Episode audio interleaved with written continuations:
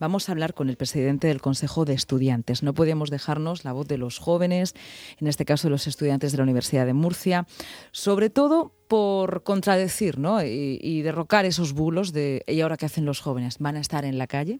José Miguel Rojo, ¿qué tal? Buenas tardes buenas tardes, muchas gracias por contar conmigo. Bueno, claro que sí, eres representas a, los estudiantes, al alumnado de la Universidad de Murcia y lo primero es eso, vais a estar en, la calle, eh, ¿qué os parece ese, ese bulo, ¿no? esa manera de trastocar la, la realidad? Es decir, los estudiantes sois jóvenes, pero también sois responsables y sensatos. Sí, bueno, pues nosotros hoy mismo hemos, hemos mandado un comunicado en el que hemos pedido a toda la comunidad universitaria, estamos seguros de que así va a ser, responsabilidad. Eh, la decisión de suspender la actividad académica es una decisión que correspondía a las autoridades de la comunidad autónoma, a las autoridades sanitarias, así se ha acordado. Nosotros eh, no, entramos ni salimos en esta decisión, entendemos que son decisiones informadas de acuerdo al criterio de los expertos. Eh, nos, nos acogemos a ellas, las acatamos, las respetamos, por supuesto, y entendemos que son las mejores para el momento y lo único que hemos hecho es apelar a la responsabilidad en una situación que tiene que servir para mejorar eh, los niveles de protección y en ningún caso para empeorarlos. ¿Os parece, aunque no dependa de vosotros su, aprobación o aprobación, de hecho ya se ha aprobado, pero es una medida que veníais demandando? Nosotros no hemos entrado en esa cuestión porque, insisto, lo que hacemos es respetar el trabajo, eh, la opinión, la gestión de la crisis que están haciendo los expertos y la comunidad autónoma. Yo creo que es muy importante en una situación así respetar el criterio técnico de las personas que tienen encomendada la gestión de la salud pública y, ahí estamos, respetando lo que se va diciendo. Em, vamos a hablar de esa, de esa imagen que, como persona joven que eres y representas a los alumnos, pues bueno, que, en algunas ocasiones se ha dado. Nos remitimos a las imágenes de Madrid, ¿no? Que nos decían, bueno, pues veíamos a los alumnos a todos en la cafetería, ¿no? Pero ¿qué hay de real, qué hay de bulo, qué hay de forma de trastocar la realidad?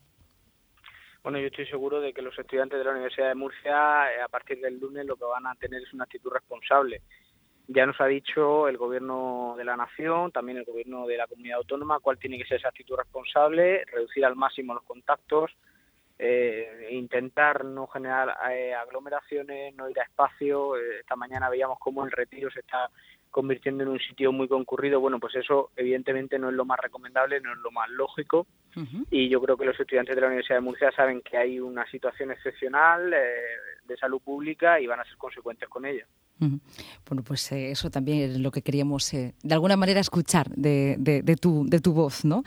Em, ¿Os preocupa cómo se pueda dirimir eh, bueno, pues esta crisis y cómo puede afectaros en vuestro curso escolar? Sí, evidentemente hay una preocupación que ya viene desde hace semanas cuando se suspendieron las prácticas clínicas a los compañeros que estudian las titulaciones de ciencias de la salud. Nosotros hemos solicitado eh, a todas las personas que tienen en su mano gestionar esta situación que se haga de la manera que no perjudique a ningún estudiante, ni en su vida académica, ni en su futuro laboral. Entendemos que las medidas son excepcionales, como excepcional es la situación, pero que en ningún caso esa excepcionalidad que por supuesto entendemos y que, y que faltaría más, eh, ahora mismo estamos en una situación en la que lo principal es la prevención y la salud pública, pero cuando esta situación pase, estoy seguro que eh, con, siguiendo los consejos de los expertos pasará, no podemos eh, asumir que nadie se vea perjudicado. Yo creo que, se van a habilitar los mecanismos para que esto no sea. El rector y la universidad han anunciado que los centros están trabajando algunos ya lo han finalizado en planes de contingencia y a través de estos planes de contingencia se tratará de que la situación sea lo más normalizada posible.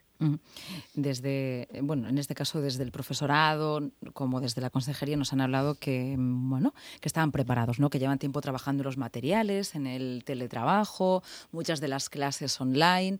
Supongo que también desde el punto de vista de los estudiantes, en este caso de la universidad, también estéis preparados, ¿no? Para asumir eh, la nueva situación.